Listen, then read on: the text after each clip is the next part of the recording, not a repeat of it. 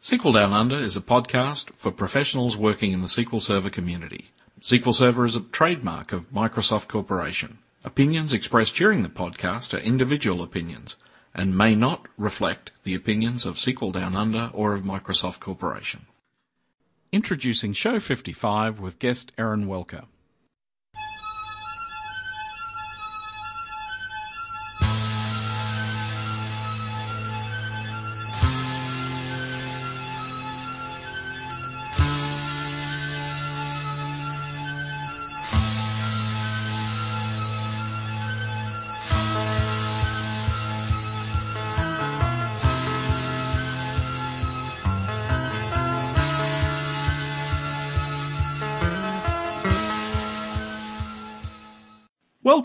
Our guest today is Erin Welker. Erin's a BI consultant at Artis Consulting in Dallas, Texas.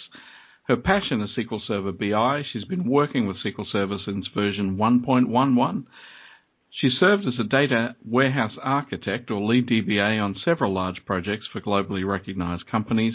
She's also presented on SQL Server topics at several conferences and SQL Saturdays and is the author of various white papers, articles, and book chapters on SQL Server and on data warehousing. So welcome, Erin. Thank you so much. Glad to be here. Indeed. I haven't uh, managed to see you for, uh, it's probably been a couple of years now at uh, one of the PASS events or something, but uh, um, you're working uh, in and around Dallas though and as a consultant.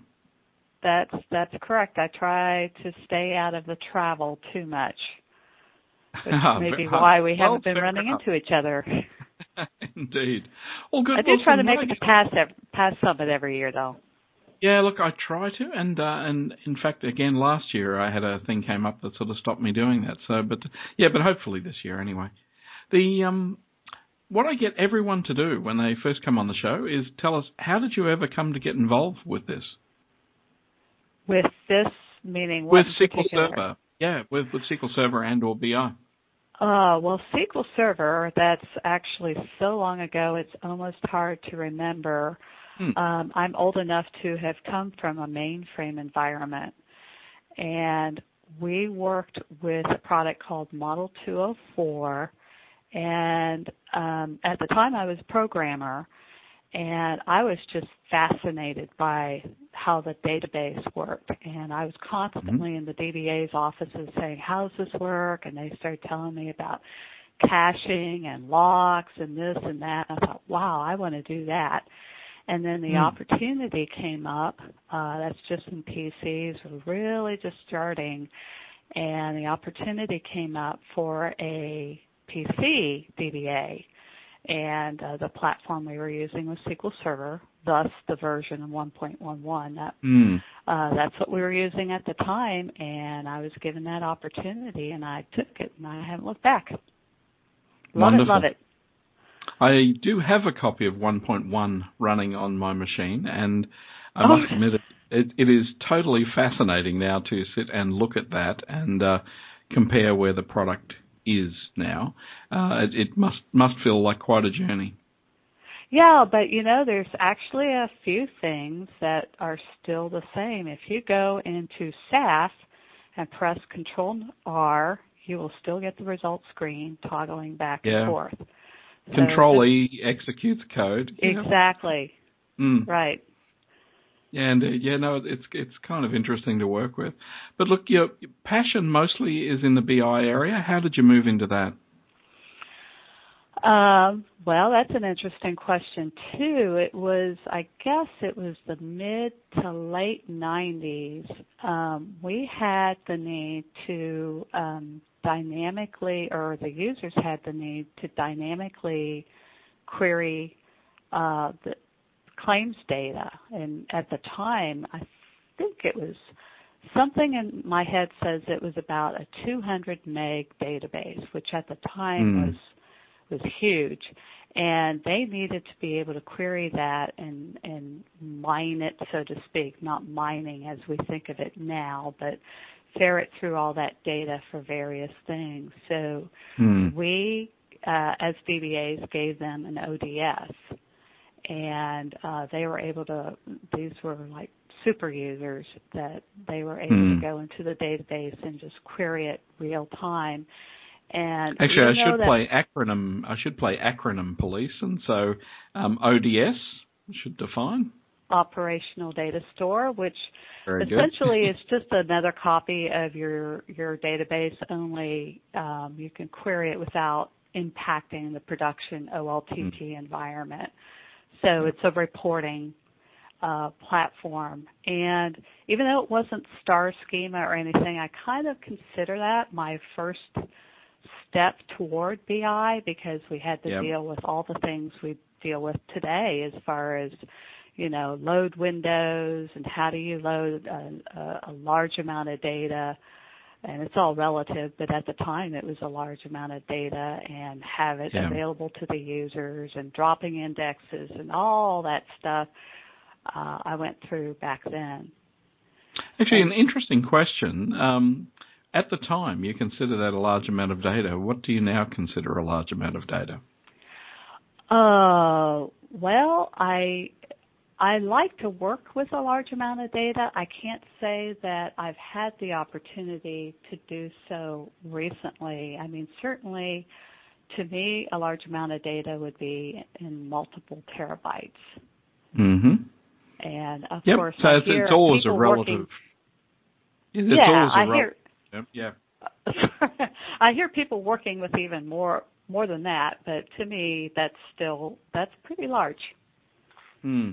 It, it certainly. Yeah, I've got clients that have yeah tables up in the sort of six and eight and ten terabyte size, and uh, I must admit it makes you very careful about everything you do with it. yeah, so because it, it, just everything takes a long time, and everything takes a long time to undo if uh, if you do it wrong.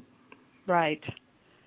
Good point. No, it's good. And so with um, one of the passions that uh, you noted that you have at the moment is BI done right. And so, what I'd love to run through is a number of the things that uh, what characterizes it done right as opposed to done wrong. Well, and you know, I I I hate to be black and white that this is wrong and this is right. Mm-hmm. But I when I got into true BI as we know it, one of the very first things I did was pick up the infamous Kimball Data Warehouse Toolkit book yep. which is uh, at least the very first part of it. And really, most of it is not a highly technical book. It's all, first of all, it's vendor agnostic, and yep. uh, there's a lot of emphasis on the front end of business analysis and not gathering requirements in the traditional way that we used to do on an application, uh, mm. an OLTP application. And that just really uh, that made so much sense to me. And um, when I first started out in BI, I was often the only person at my company who did the BI.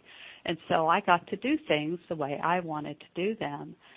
And so I I implemented that right away. Now, I am not a business analyst. I'm much more of a technical person, but I did my best to ask the questions regarding how does the business work, not what do you want to report on today, but uh, just how does your business work? What what would you see yourself doing in five years? This kind of global, futuristic questions that gave me hmm. insight mm. into what not only what would be valuable information today, but what would be important to them uh, going mm. forward.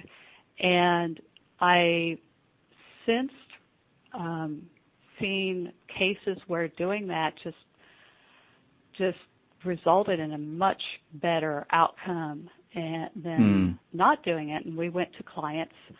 I went to one client, um, and it's it's a company name that everybody would recognize, and and we went in to tune their ODS and the more hmm. I looked at it, the more I thought, gosh, this should be cubified. Yeah. Uh, don't know if that's a word, but you know what I mean. It just Indeed. would be great, slice and dice. And I said, well, and it would solve their performance problems as well. And I said, well, why don't you do that? And they said, well, we did that and you know, it was great for a month or two and then it just didn't grow with business questions. I thought, mm. well, that's somebody who didn't do their front end work to gather the right, ask the right questions. Mm. So it's something I've come to feel very adamant about. And um, I, as I went to other companies that had an existing business intelligence um, department, I see they weren't doing that. So I was kind of surprised. So I guess I've gotten on my soapbox about mm. doing BI right. It's good. Actually, even that book, uh, the Kimball one, the uh, it's worth noting that there's two versions of that. I noticed there's the the Data Warehouse Toolkit was the original, and then there's the Microsoft Data Warehouse Toolkit, and I actually prefer the original one uh, because he spends a whole lot more time on dimensional modeling and things like that in a very vendor agnostic way. Um, where and the Microsoft one, I thought, oh, well, that, that'd be good because he might focus on how that's done with the Microsoft tooling. But sadly, I find that the vast majority of the book, he just spends his time talking about what's different about his uh, the micro using the Microsoft tooling to the Kimball method. And the the problem I've had is when I've sort of pointed people at that book is they find like if they haven't read the Kimball method, then it's kind of really weird reading a book that spends a whole lot of time comparing itself to something else. So um, but yeah, the original book I think had a, an, um, a really good level of interesting information uh, around dimensional modeling. And uh, I couldn't agree with you more. And it just uh, the the Microsoft uh, toolkit came out uh, post 2005, I believe, Mm. And so it wasn't even available when I was reading reading them. And there are yeah. some other modeling books that he's put out. I think there's two or three of them. And the toolkit, I think, is it's gone through a second edition, and I think I saw it. It's soon to put out a third edition. I think this summer. Mm. So uh I don't know what the differences are. I didn't get edition two, but I do plan to get edition three. And no, I'm yeah. not getting any money from uh selling Ralph Kimball books. From Kimball, no, no. it's a it's a to me it's the very best place to start if you're going into BI. Mm. Yeah, I, I, don't think he's broke, so I think it'll be okay. Point. Yes. Indeed. And so, listen, with with modelling uh, and when starting to build dimensional models, what what are the most common mistakes you see with that?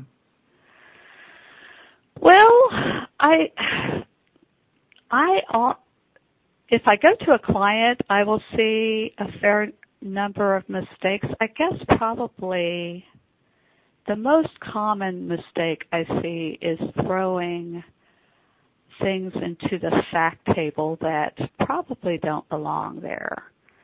Um, mm-hmm. I could go down a whole new road with uh, indexing strategies, which uh, that's that's another passion as far as performance tuning and and how I'll see either no indexes or I've actually went into one client where they indexed every single column on the dimension tables. Uh, but as far as um, like a logical modeling, um, I think most people by the time they get to that point, they they get a pretty good understanding of dimensional dimensional modeling. I think it's somewhere between the logical implementation and the uh, physical implementation that things kind of break down as maybe hmm. performance problems are encountered. So, well, maybe let's throw these things in here so that we'll be, perform better or something. Has that yeah. been your experience? Yeah, look, very much so. And apart from that, so what other sort of things do you tend to see? Uh, have, uh, are you, for example, religious in terms of naming conventions? I try to be, and I'll admit to you that sometimes that breaks down as as project demands uh, uh, start start coming along. But I I do try. Uh, to me, I am not religious regarding what the naming conventions are. Mm-hmm. I try to be adamant as far as once you set the standard, follow it. Be consistent. Yeah. So mm. um, we've been through this those discussions before at various places. Oh, it needs to be this or it needs to be that. I'm usually not going to be that adamant. Um, mm. You hmm. know, uh, especially when you go in various environments. I try to be conscious to the fact that people in that environment might be more comfortable with this type of naming convention. But to me, it's all about being consistent. And I'll, yeah, I'll admit, I hate underscores.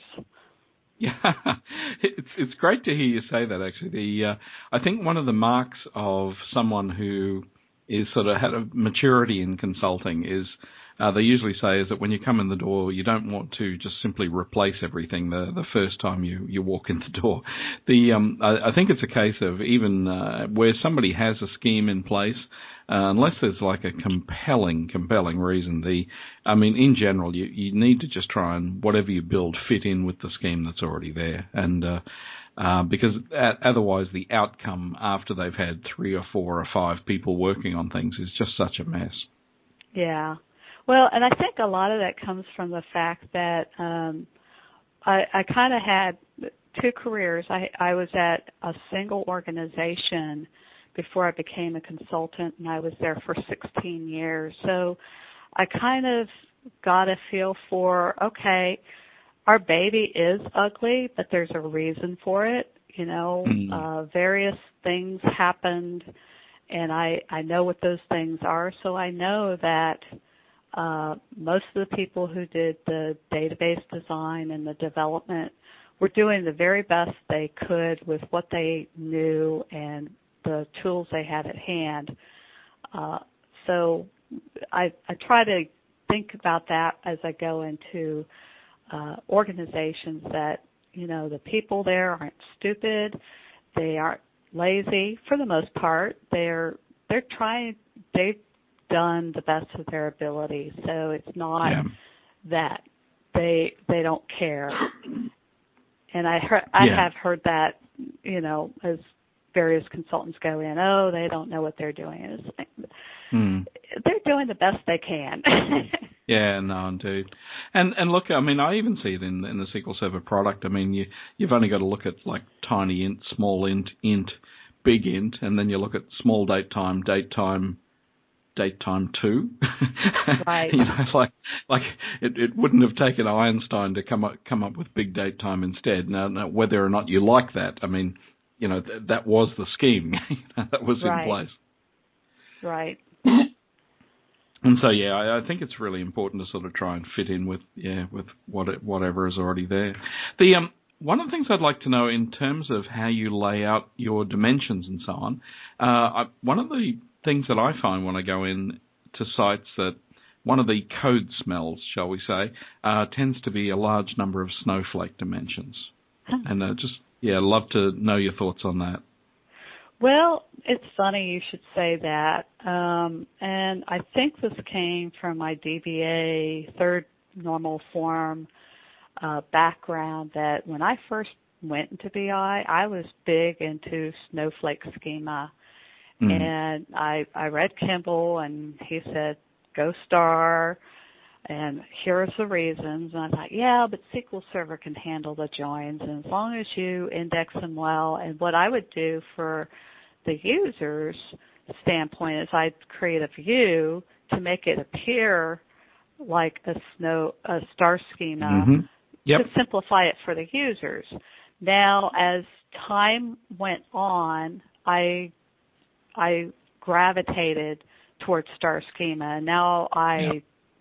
I haven't I can't remember the last time I did a snowflake design. So yeah. uh again, I think it goes back to um when I was a DBA and and it, was, it, it it just took me a long time to get rid of those tendencies to not be redundant and not and save space and move toward well this is this is a different world and mm. this just works better yeah i think that that's the key thing is uh, i can always tell um, when i go into organizations uh, if if someone with a very relational background has designed uh, the dimensional model and, and that they they haven't been doing it very long, that's usually one of the telltale signs. Is a yeah. I think a large large number of snowflake uh, dimensions. That's and so I, I, presume you tend to uh, flatten them all out. So I mean, if I have oh, yeah a, a product in a subcategory and the subcategories in a category, you'd simply flatten those out into a product dimension and then assemble a hierarchy within the product? Correct, yes. Yeah. No, yeah. lovely. How do you make your decisions about what's going to end up in a fact table? Um, well, that's it, it, that's one of those things that I I I don't know that it would be easy for me to to express. It, mm-hmm. I think once you've done something for a while, and I uh, don't get me wrong, I, I could learn things, but you know, once you've done it for a while, you just kind of do it. You listen, uh, you listen to the users, and even as I'm listening to them, I'm thinking, oh, fact table, uh, yeah, dimension, oh, measure. Uh, yeah, that would be a separate fact table. And it just mm-hmm. kind I can't say that there's any explicit thought process that goes in my mind. It, it, it almost, I hate to presume that it's second nature, but I think it kind of mm. is.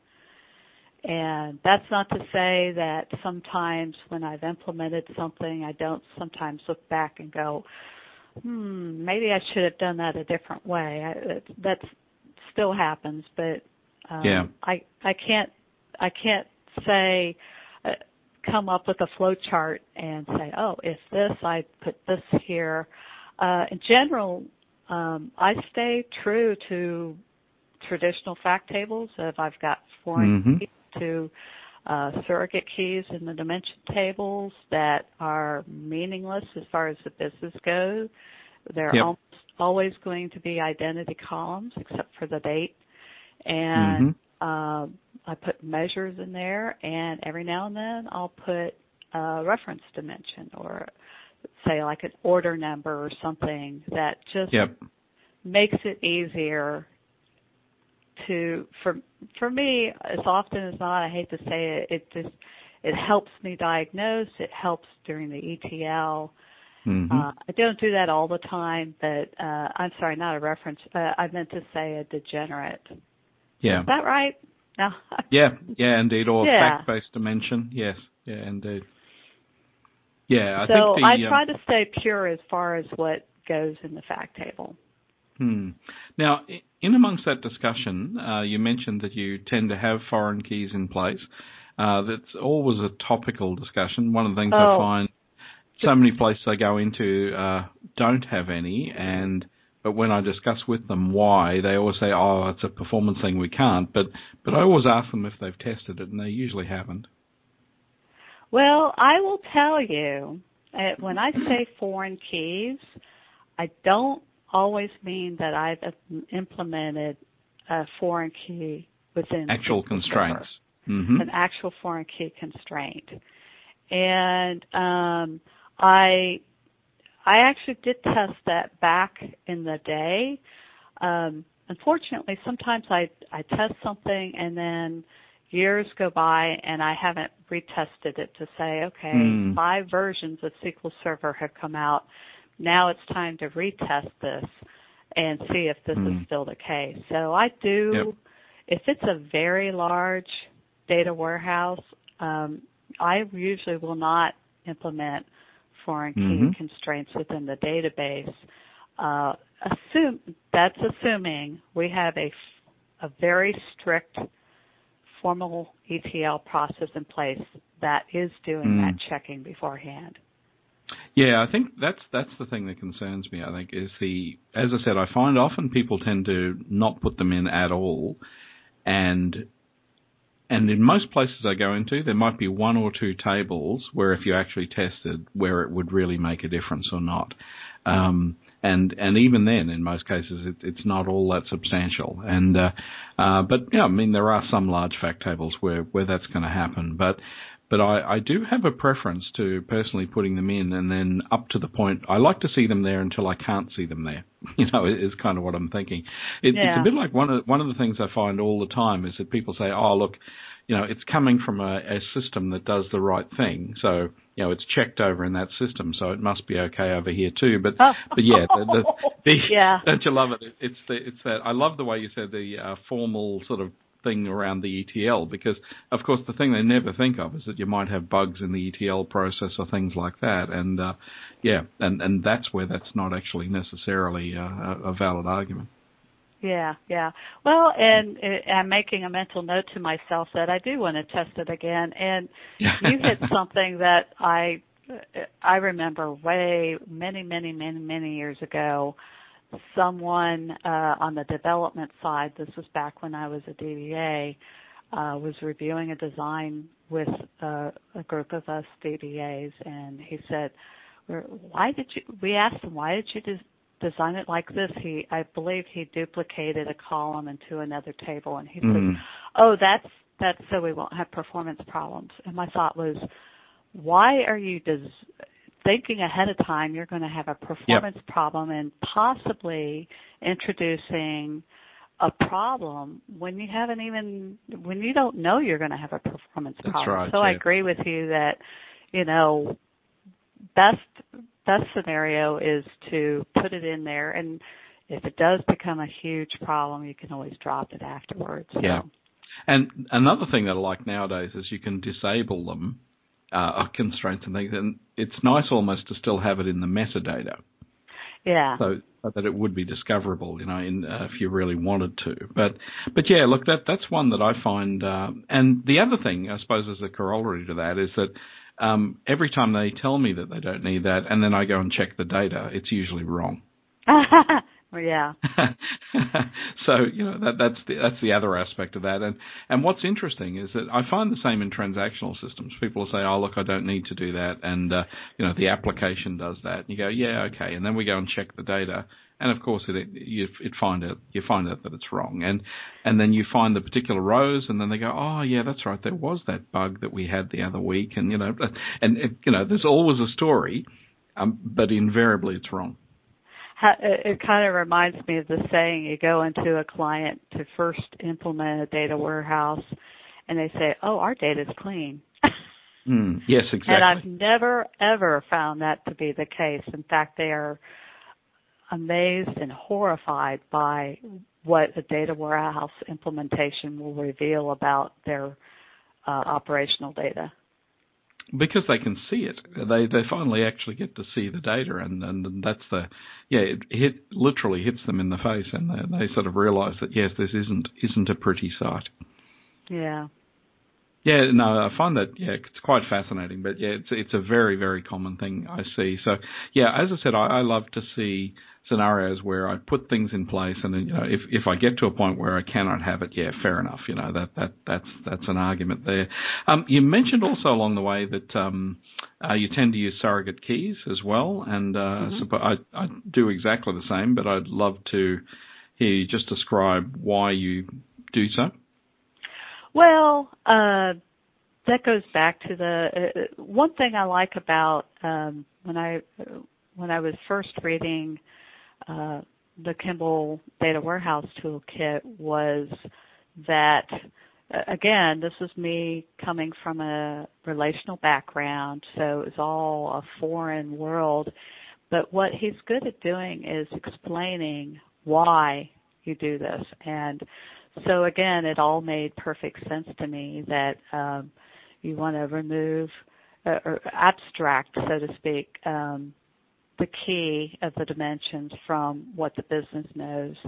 And there's various reasons for that. I mean, certainly if you've got changing dimensions, type two yeah, changing so dimensions specifically. Being able to version a row, you, you obviously have to have a different key to the source right. systems. Yeah. And you could say, oh, I'm designing this dimension and they don't want type two uh, we'll just mm. replace any changes. And what if they change their mind? Now your design, entire design has to change. I'll have to yeah. update all the keys and the fact table.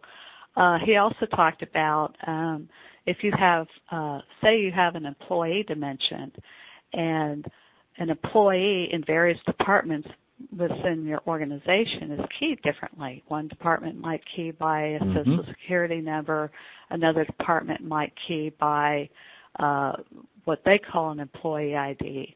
And this is a way of saying, okay, you can both reside within the same di- uh, dimension member, and we've assigned this totally meaningless key that you can look at it either way depending on what department you're from.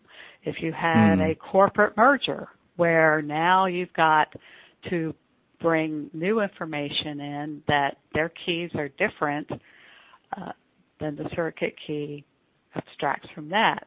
It's from a DBA standpoint, it's usually much smaller, so your your indexes are smaller, and that's always good as far as performance and memory utilization. Mm. and and of course once you put all those into a fact table which could have millions and billions and trillions of rows that's going to make those rows narrower.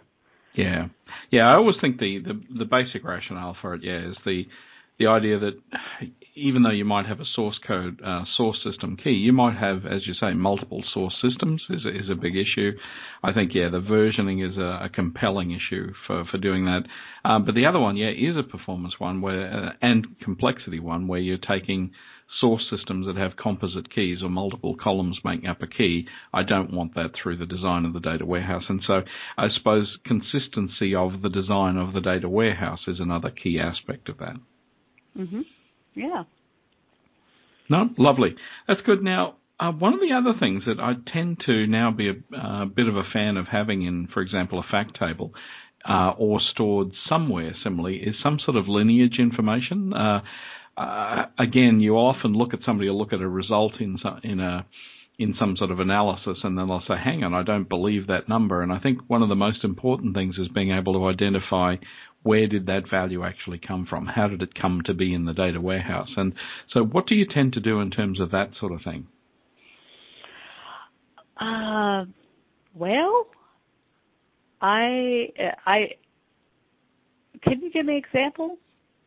Uh, one of the things I'll do is if I have some ETL process that runs, uh, I might have in some sort of chunk or every time it executes, I might give that some sort of number and then I'll record in a oh. separate table something about that and I'll just have the lineage ID, an ID right, itself right, right. in the fact table. Yep.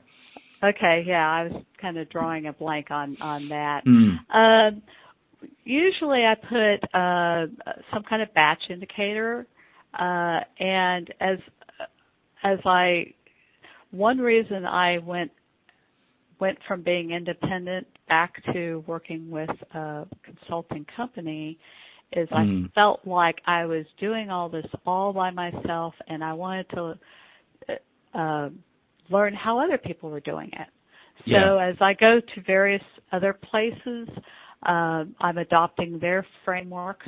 But in the past, all I've done is um, as an ETL process runs, uh, each run generates an ETL batch number identifier mm-hmm.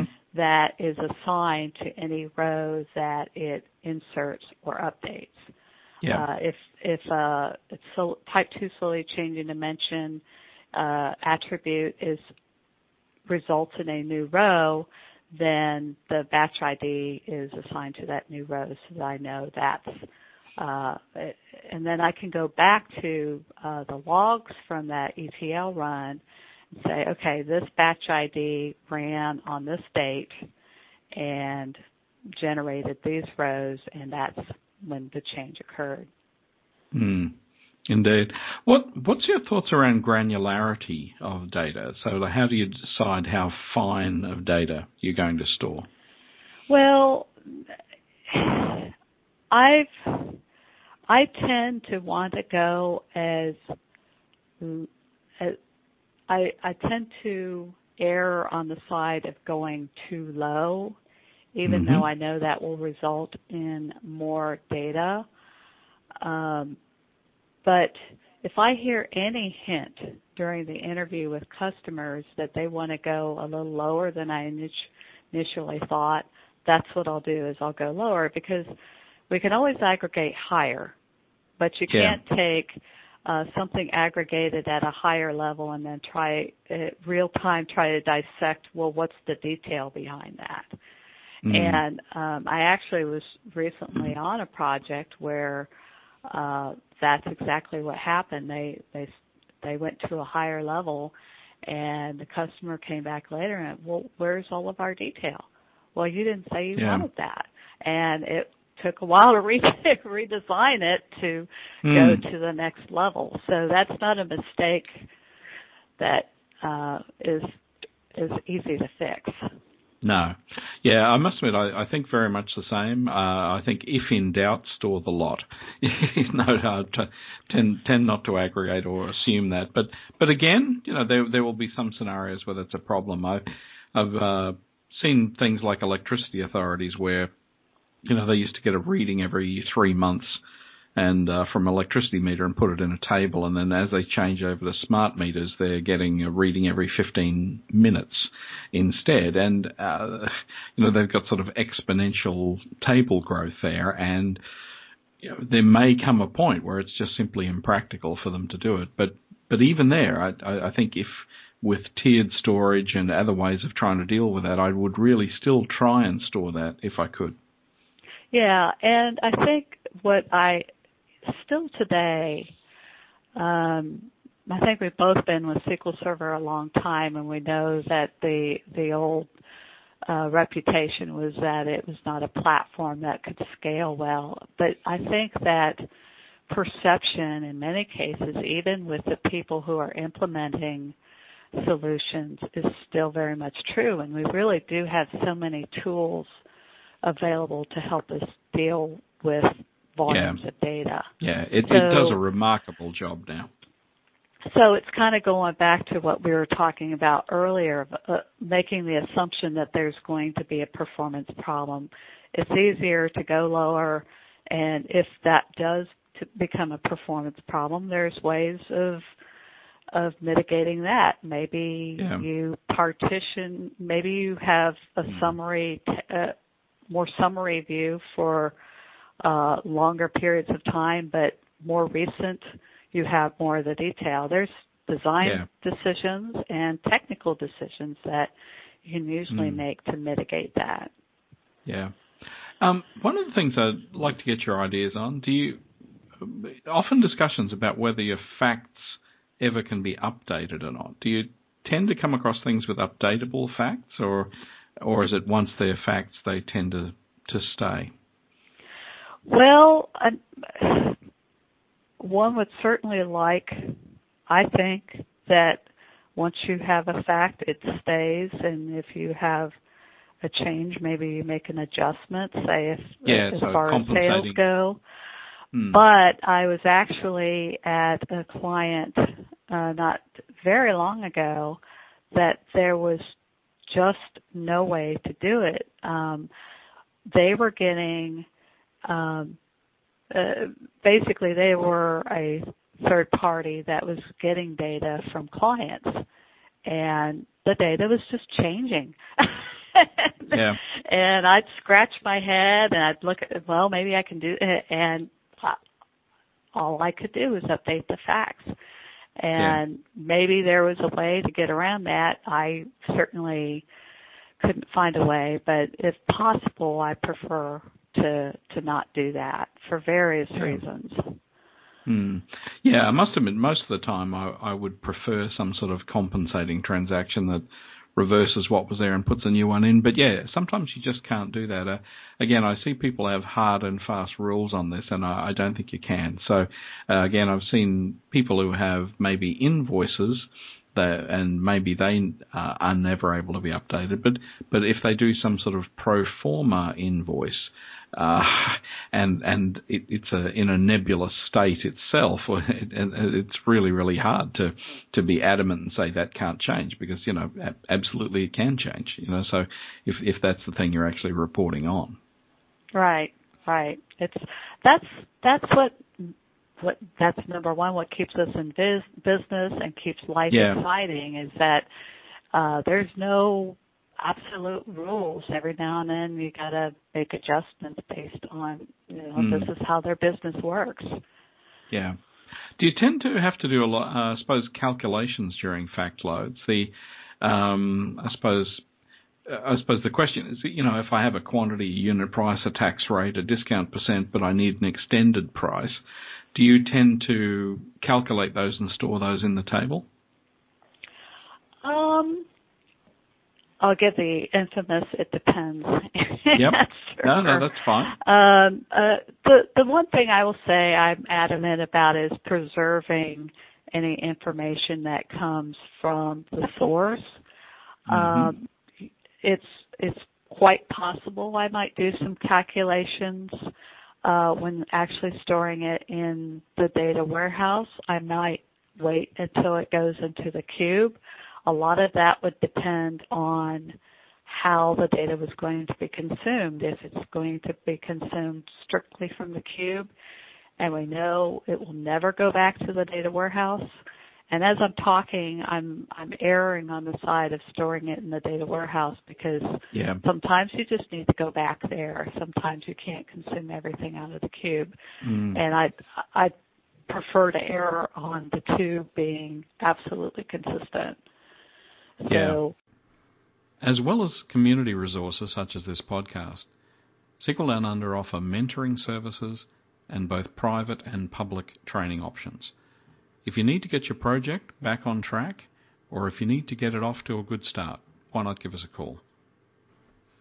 We have also recently introduced a series of online courses available in both Asia Pacific and US UK time zones. In particular, the first course that's offered in this series is Query Performance Tuning. You'll find details at www.sqldownunder.com. Look, I, it's an interesting point. Yeah, when you're talking about like I, if, if I have calculations that I could do either in the cube or in the dimensional model underneath, uh, I would tend myself to lean towards always doing it in the thing underneath. And mm-hmm. part part of the reason I think that way is that invariably, if I present something in an analytic model to someone and they drill down into the underlying data, then it's really confusing for them if they can't find it. Correct, and and I will tell you, it's uh, it's a rare case in my experience when somebody doesn't ever go back to the underlying model. Yeah. That they strictly consume out of the cube. So mm uh, I uh, I always want to, in that case, have the same information in both sources. Yeah. It's an it's the same argument. I tend to try and uh, avoid renaming things terribly much uh, inside maybe a data source view in a cube. Rather, than, I would rather try and do it in the underlying model again if I can, because again, I don't want to confuse someone who drills down to the underlying data. Yeah, yeah, I, good point. Mm. Indeed, do you get a lot of uh, ones where you need to blow out the grains? I mean, we talked about potentially summarizing the data, but pushing it out. So, and I mean, the most common people usually have is something around budgets. Um, but yeah, things where you need to maybe you're given the granularity, but you need to actually store perhaps a lower granularity. Uh, you mean in the store a lower granularity in the data warehouse than in the cube? Yeah. Or? Yep. Um, so where somebody gives you a value at one level, but you actually end up storing something lower than what that's provided. Uh, I can't say that I get.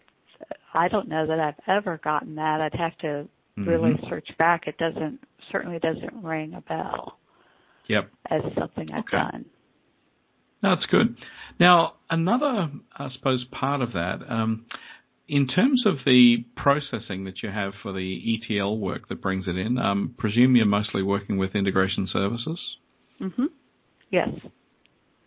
Excellent. And how do you make a decision in your case if you're getting performance related questions between doing things as T-SQL statements as opposed to doing them as uh, steps and transformations within the uh, integration services package itself?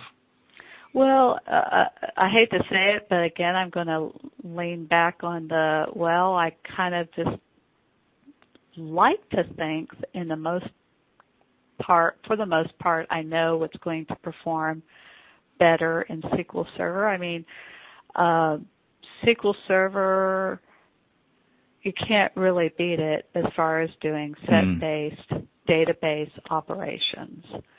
So, um, things like, uh, I'm trying to think of examples. Uh, for me, look, look, lookups are the most common thing. Where I, you know, I mean, again, you could run things through a transformation and do lots of lookups, but I would rather have data into a staging table and then just simply run one pass of an update with a whole series of left outer joins and just find all the all the surrogate keys that I can immediately.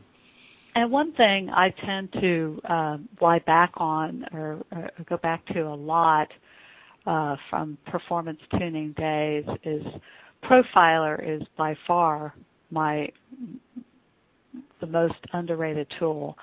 Um, I said yeah. that I know a lot of people think they uh, use it a lot, but uh, in cases like that, if you implement a lookup in SSIS and run a trace on it, well, you can see right away it's mm. doing a lookup to the database for every single one of those versus doing it in a database join uh, mm. And of course, you could see it in uh, elapsed time.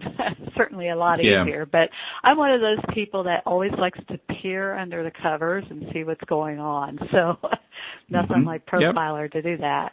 No, it absolutely does. And so, listen, in terms of uh, apart from lookups and things uh, I mentioned before, when loading up dimensions, how do you uh, do you tend uh, in different types of dimensions, like with slowly changing dimensions, the how do you make your own decisions about what really should be a changing attribute as opposed to historical attributes or like type 1, type 2 or, or even type 0, like a fixed attribute. I don't know if you ever come across those sort of things, but, but like how do you make uh, a judgment as to what things should cause versioning of rows? Um, I don't. And mm-hmm. when I say that, uh, that is to me absolutely a business decision. Now, Good. I, am so glad hear you say. well, I caveat that with you got to be careful how you frame that to a user because if you explain it to them, their initial reaction is they want everything to be type two, version everything, and uh, that's that's always kind of something uh, that could be challenging. But again, it's kind of like the grain question. It's better to err on the side of having too much historical information mm. than not having enough. So when in doubt, I will make it uh, a type two, uh, yeah. meaning I I know it changed on this date. And it used to be this, and now it's that. Yeah. Listen, one thing that people are always horribly critical of, of course, is the slowly changing dimension wizard uh, that's yeah. contained inside integration services. Um, I'm just wondering how you implement your slowly changing dimensions. Um, I usually, uh, you you mentioned earlier uh, the staging table. I usually do get it into SQL Server and take care of things there. I mm-hmm. have used the slowly changing dimension wizard in the past, usually only when the dimension is very, very small. Yeah. Uh, but, or sometimes I've used it as kind of a starting point. You know, mm. generate these tasks for me and then I'll deal with it from there. But, um, my preferred approach of late is to go ahead and get the SQL Server and take care of it there. Yeah.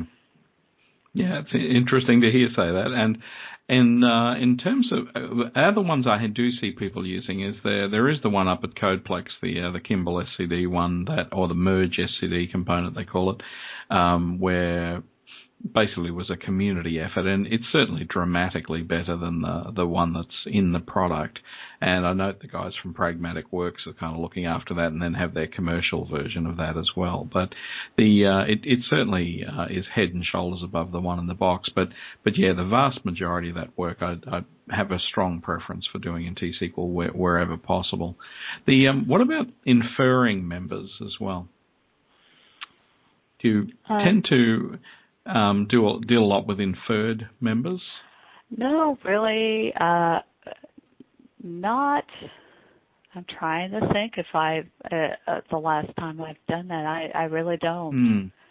Yeah, it, it, it is one I tend to use quite a bit actually because I, I find that uh, I, I try and design the ETL process so that no matter what order you loaded anything in, you try and end up with basically the same outcome. Um, where we're typically, uh, I think, um, yeah, I try and load dimensions, then load the facts and so on. But uh, uh, the world is never quite perfect, and uh, well, that's and, true. and and the systems that the data comes from are not always 100% good either. And so you get the whole issue about, you know, so, you know, if I do have a sale arrive and I look up the product and there is no such product, the question is, what do I do next? Wow. I, I gosh, I've tried. Well, I do. Yeah, okay. Uh, I do do that on occasion as far as just mm. uh, what I usually ha- I either usually throw it as uh, an exception yep. or uh, put it into a uh, you know a, an un- unknown member bucket. Mm.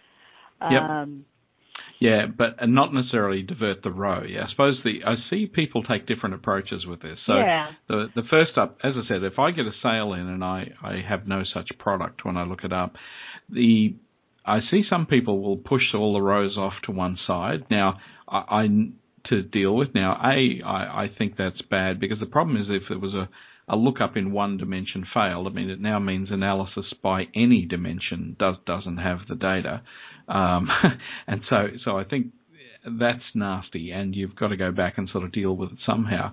The second approach I see people take is where they'll remap everything to an unknown or something like that, and the concern I have with that one, even though the analysis is fine, is that invariably later the real thing turns up, uh, the the product that should have been there in the first mm. place, and then you've got to go, how do I know which ones I mapped off to the unknown one to to map them back and so on, and it's hard to regain that that sort of initial state. So I think it is kind of nice that if I have a a sale comes in for a product and I have no such product, I would tend to infer that there must have been a product uh, and then basically fill in what I can about it and and set a flag that says, hey, this thing was inferred in the first place, so that at least when the real thing turns up, I can then just overwrite that and turn it into the correct one. So, but but I do have a strong preference for trying to make it so that I can run things in whatever order I, I can. And, and there so, are certain. Uh, uh, uh, I've got a couple of of, of responses to that because there are mm. certain things uh, over the years I've done things in various ways and learned lessons, as I hope we all have. Mm. So I'll agree, absolutely agree with you um, on the exceptions because unfortunately you think, okay, the users are going to come back and we will going to work, we're going to work through this exception pile and we'll mm. get it back into the fact table and invariably that never happens. So, yeah. um, well, though that's a well-meaning way of dealing with yeah. it, it, it but it's not going to happen. Typically, it's not worked well in my experience, even though because no. because I've tried it. yeah. Um, so the question is, um, the one of my prior clients, the data was so bad. Let's take the state column, which mm. should be an absolute um, set of, of, values. Well, they would have yep. who knows? Because again, sometimes the data is not even coming from your client, but from some external source. Mm. So, do you create a, a, a a member for each one of those, or or is that a, a it, it, I guess it depends, but um, yeah. And of course, that that is the downside. Is that if if I have data that is really poor quality coming in, I don't want to end up sort of creating members for all of these values that are actually invalid values. So that's the second thing is that I think you have to have some sort of monitoring so that you know that this is happening. Um, because because yeah, otherwise, I mean, you could just silently hide the fact that the data is nonsense. Yeah, Yeah. And until somebody starts looking at the analysis, and yeah, it's it's a real challenge. But uh, but I think it um, it does concern me where I see uh, in a, a, perfectly strict world where everything happens in the right order, I'd actually rather see it just go bang during the ETL and then fix it and then continue on, right? I mean, I'd, sure, I'd actually yeah. prefer that. The um, but I think yeah, sometimes it yeah try and have something a little more flexible than that. But if you do, you then have to have some way of monitoring it. Yeah. Because yeah, it does trouble me that you could go off and just sort of create a whole lot of things that. Uh, oh, that's going to be another mess to, to deal with instead, uh, even though you're trying to do the right thing. So yeah, no, I, th- I think there are challenges there. It's a bit like um, I had a friend that um, uh, I remember spent the entire weekend loading up data using old DTS years, at many many moons back, and uh-huh. uh, he thought he had uh, his dates in Australian date format. He had them in US date format, and he didn't get a single error right on the entire load. Uh, what DTS and VB and a lot of those languages used to do is that if you converted something to a date, it, it, would just take it if it was fine, but if the month and day were around the wrong way, it would just silently swap them around for you. Um, but of course, in his case, it was actually the other way around. And so what would happen is he ended up with two thirds of his dates with the month and day around the wrong way you know, and and because this is sort of silently fixing it for him um, oh, wow. on, on the way, and of course then you don't notice it straight away. It's like two or three days into production, people start saying, "Hang on, that's not when that happened," you know, and then of course you, then trying to work out okay, so which dates are real and which are not after people have worked on it for a few days. You know, it's like wow, you know. And I compare that to if he was given a choice between that and at the fourth row of the initial load, it just went bang. Uh, uh let me tell you, take the take it going bang every time.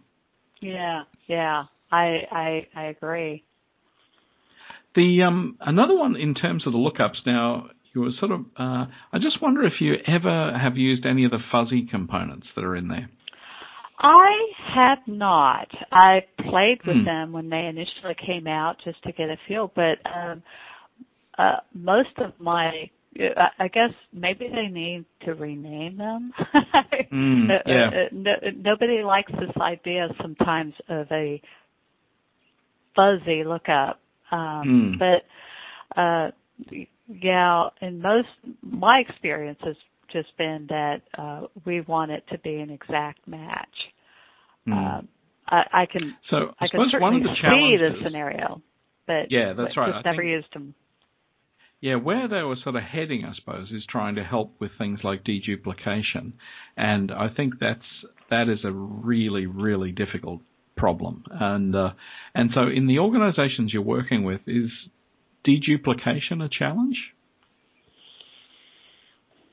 Uh, it has been. I'm trying to. Mm. Uh, uh, I, I I know it has. I'm trying to think back to the last time I dealt with that. Um, Mm.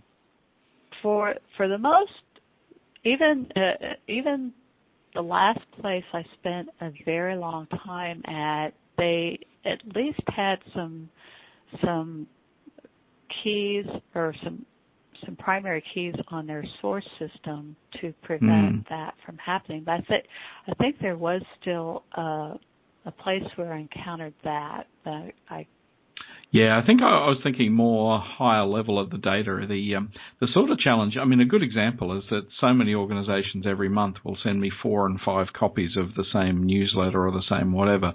Um, they, they simply can't work out that I'm one person. yeah oh I see what you're saying yes Mm, yeah, and uh, and I just sort of yeah the approaches. I think uh, some of those transformations are useful slightly as one step in trying to help resolve some of those things. Uh, and so maybe I've got data um, that doesn't match up, and I'm trying to find things that could possibly uh, be related to it. But but yeah, it, I suppose my message is that they're, they're not an end in themselves. They might be one tiny little component in how you have to deal with a bigger problem. Well, and I'll, I'll admit again, this kind of goes back uh, uh, when you encounter something back early in your career that's been problematic. I, I find that I tend to to kind of go back to that.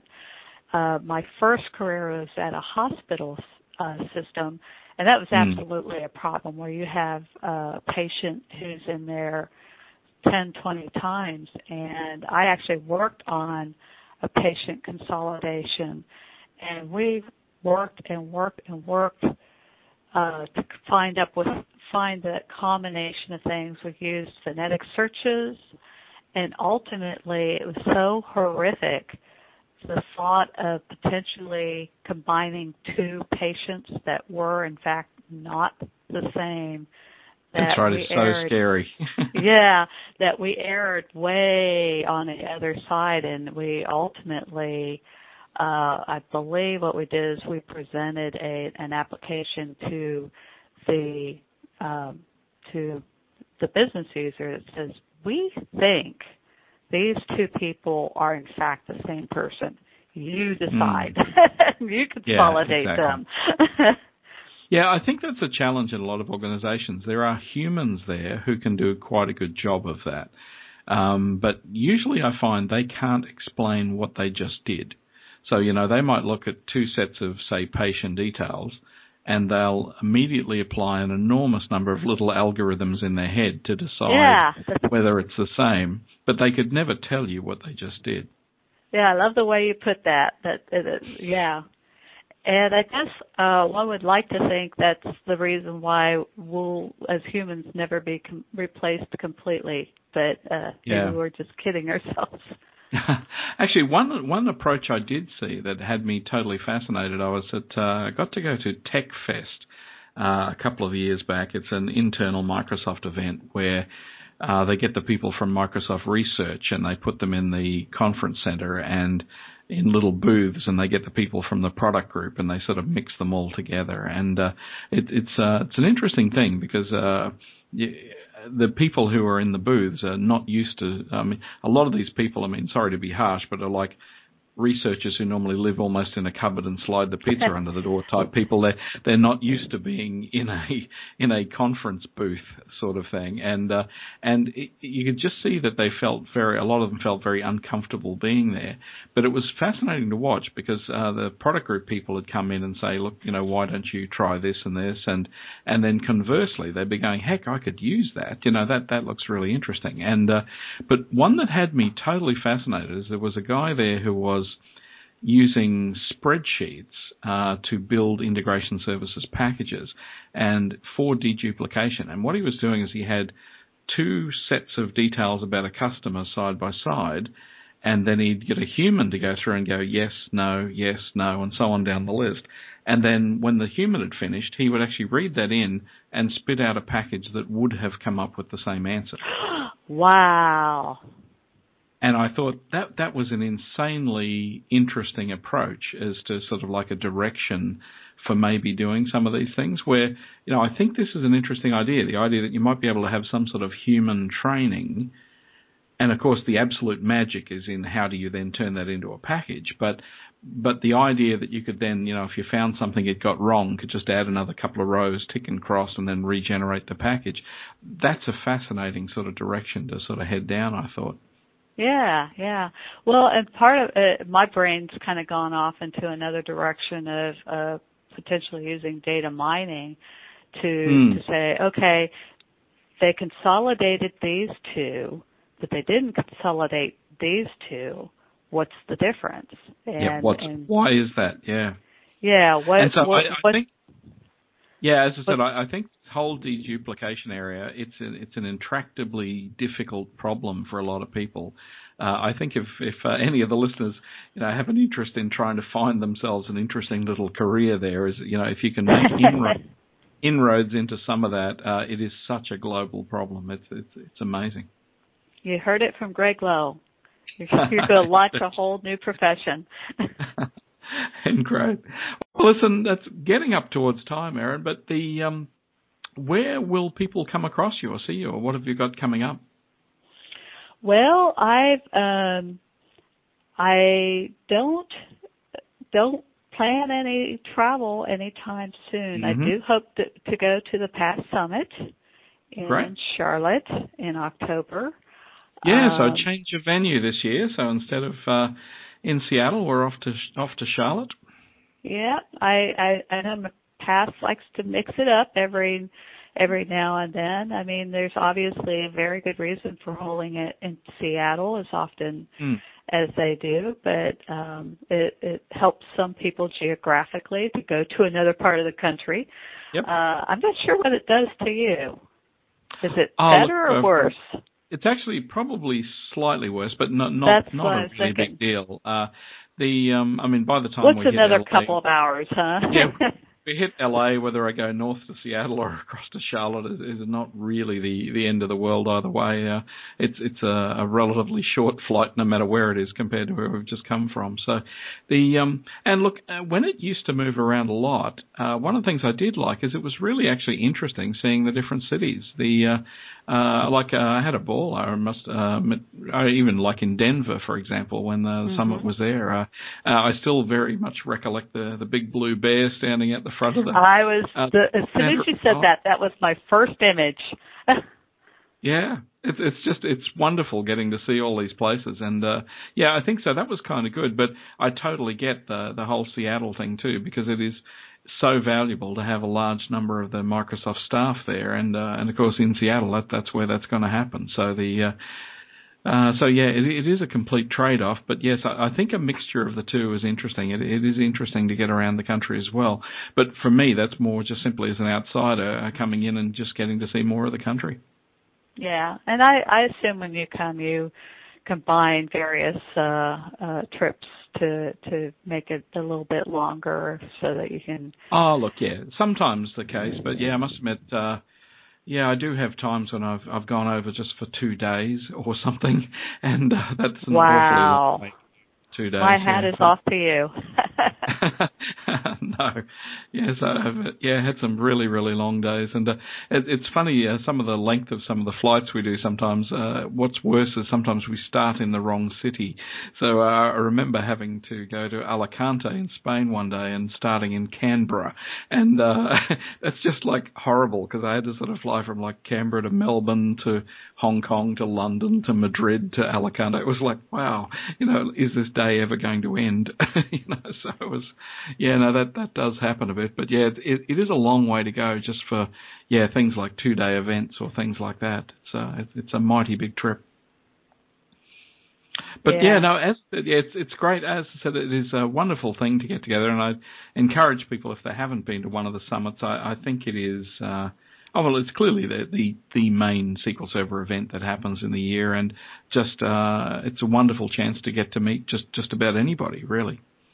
Yeah, we I think we could probably both go off the deep end when talking about the SQL Server community.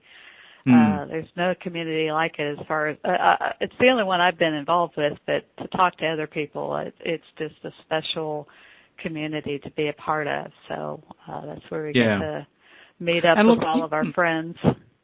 Another one that struck me this week too, just as a final note on the, the SQL Server things too, is uh, I had to do some work with DB2 last week again, and you know for all the criticism that I hear people make of documentation and things and stuff like that in the SQL Server, we have it so good. you know, we just have it so very, very good uh, compared to what I see in other products. Yeah, well, it's been so long again since I've worked with another product that uh I guess you forget how good you have it until you go someplace oh, yeah. else, huh? I mean, navigating around, like I had to download some OLE DB providers. I mean, an interesting challenge, you know, go and try and find the OLE DB providers on the, the IBM side and try and find them on the Microsoft side. And uh, uh, l- let me tell you, there there is no comparison in terms of what's involved in in uh, in both of those uh, exercises. Wow. It's just amazing. Yeah, so yeah, so look, I, I think shouts out to the uh, all the guys on the, the who do the documentation work. The it, it's a kind of an unsung sort of hero type thing. A lot of that, and and yeah, there are issues and things, but overall, I've not struck another product that has the the level of quality of documentation that is actually there for SQL Server. Well, and I think uh, too uh, the community uh, the community um, con- contribution as well uh, to me, of course, I been having been around for so long that I remember the day that the only thing I had to rely upon was uh, not SQL books online because they didn't have them, but just the hardbound documentation, which I'm sure if Yeah. they were to print that off now, would I can't imagine how much space it would take. But um, we have so many good contributors out there that are are Mhm. willing to share the things that they've learned with with the rest of us. So I I can't remember the last time I had a question that I couldn't get easily answered just just by going out there. Magic. Well, listen, thanks so very much for your time today, Erin. That's wonderful. Absolutely, I've so thoroughly enjoyed it. That's good, and I'll look forward to seeing you again soon. Okay. Thanks.